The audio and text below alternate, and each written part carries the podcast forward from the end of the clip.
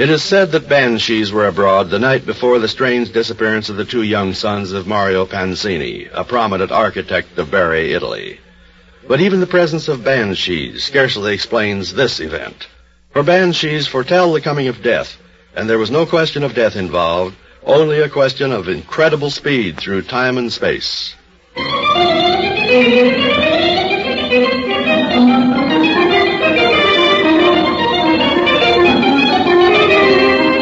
On a certain January morning in the year 1901, the streets of Bari were flooded with water. And so it was natural that Giuseppe and Niccolo, the two young sons of Signor Pansini, should have been eager to sail their toy boats in the gutter in front of their house. We could play for a little while. Well, suppose you play for half hour. How would that be? Huh? We'll come back in at 9:30 sharp, Father. But when 9:30 arrived, the boys failed to appear. Somewhat annoyed over their lack of responsibility, Signor Pansini went out to find them. By the time he had searched the whole block, he was thoroughly angry. As he approached his home again, he heard the telephone ring.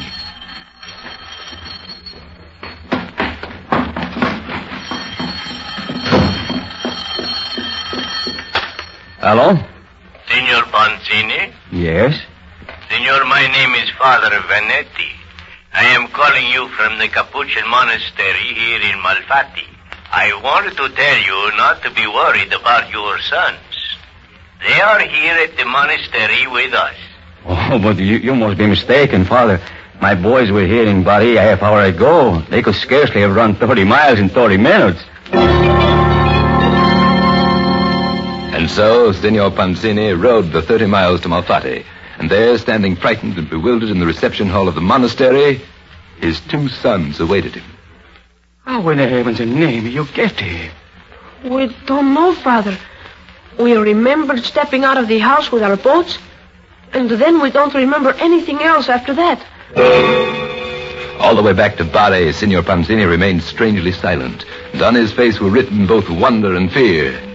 When he arrived home, he asked the boys to stay in the house for the rest of the day. Reluctantly, they went into their room and closed the door behind them.